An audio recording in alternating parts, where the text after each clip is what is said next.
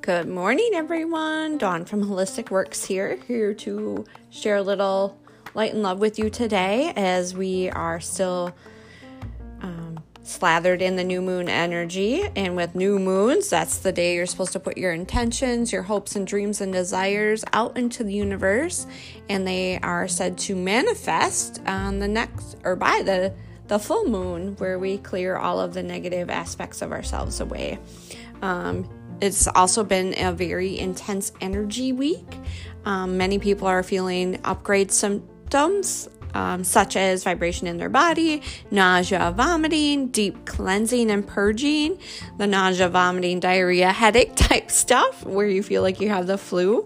Um, but it's not. So, anyone who is energy sensitive and listening for that purpose. That is what is happening. If you need some assistance with that, please reach out to me at Holistic Works LLC on Facebook or my email is holisticworks by Dawn Marie at gmail.com and I can assist you or I can point you in the right direction, give you some tools and resources to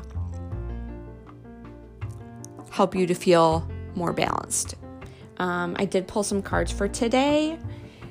They are the Bone Collector and Spark from Colette Baron Reid's Enchanted Map. And they're perfect for the new moon energy. Um, it did take a while for them to come out of the deck. Um, I don't know how you work with your oracle cards, but I usually shuffle them till they fly out of the deck for me or onto the floor, or it really depends on the energy of the deck.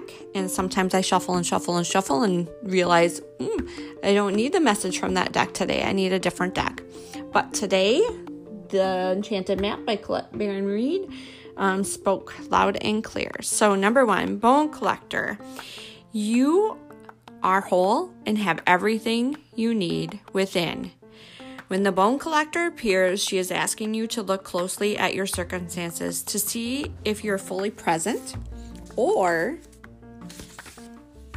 reacting out of past conditioning and unconscious expectations. Whenever we're wounded, especially when we're young, it is as if something essential is stolen from us.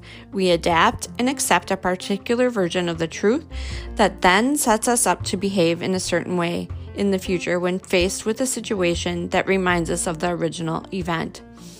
What we know about ourselves thus becomes influenced by a perception of limitation. You may feel unworthy or without courage. You may see yourself as flawed or unlovable or expect to be criticized. No matter what your question, the bone collector reminds you that the truth is that you are a powerful being with limitless possibilities. She has kept safe what was stolen from you in the wounding and is here for you as you reclaim it now. You have everything you believe you lack, and the bone collector is your inner resource. Act as if you have everything you need, and you'll find you have it after all. Anything is possible with awareness, and the wounds of the past need not define you. How perfect, right? As we're setting new moon intentions and what we want in the future, and just knowing that we have everything we need to attain it. That card speaks loud and clear for me as I'm making some big business decisions right now.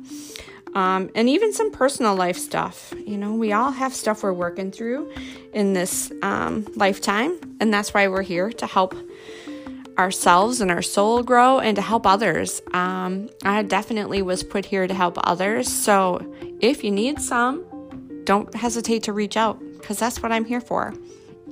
All right, so number 34, spark. You are a clear channel for divine creativity. There is a spark of creativity in you, and you have every reason to move forward with optimism and hope.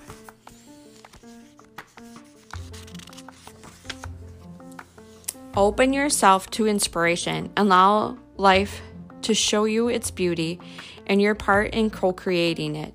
This is the perfect time to give birth to an idea, to start a new relationship or a job, or begin any endeavor. Attraction is high as you connect with others who can co create joyous experiences and join with you in expressing the finer aspects of life. Watching a spark turn to a flame and stoking that fire is gratifying and it is a gratifying activity. Again, totally perfect for what we're all going through, and especially as 2020 has thrown everybody for a loop. Um, it's also causing us to think outside the box. It's causing us to reevaluate what we want out of life and what we are willing to sacrifice or um, stay focused on. Because um, we can definitely go all through down those negative rabbit holes, and I've seen some of my friends do that and um, people I know.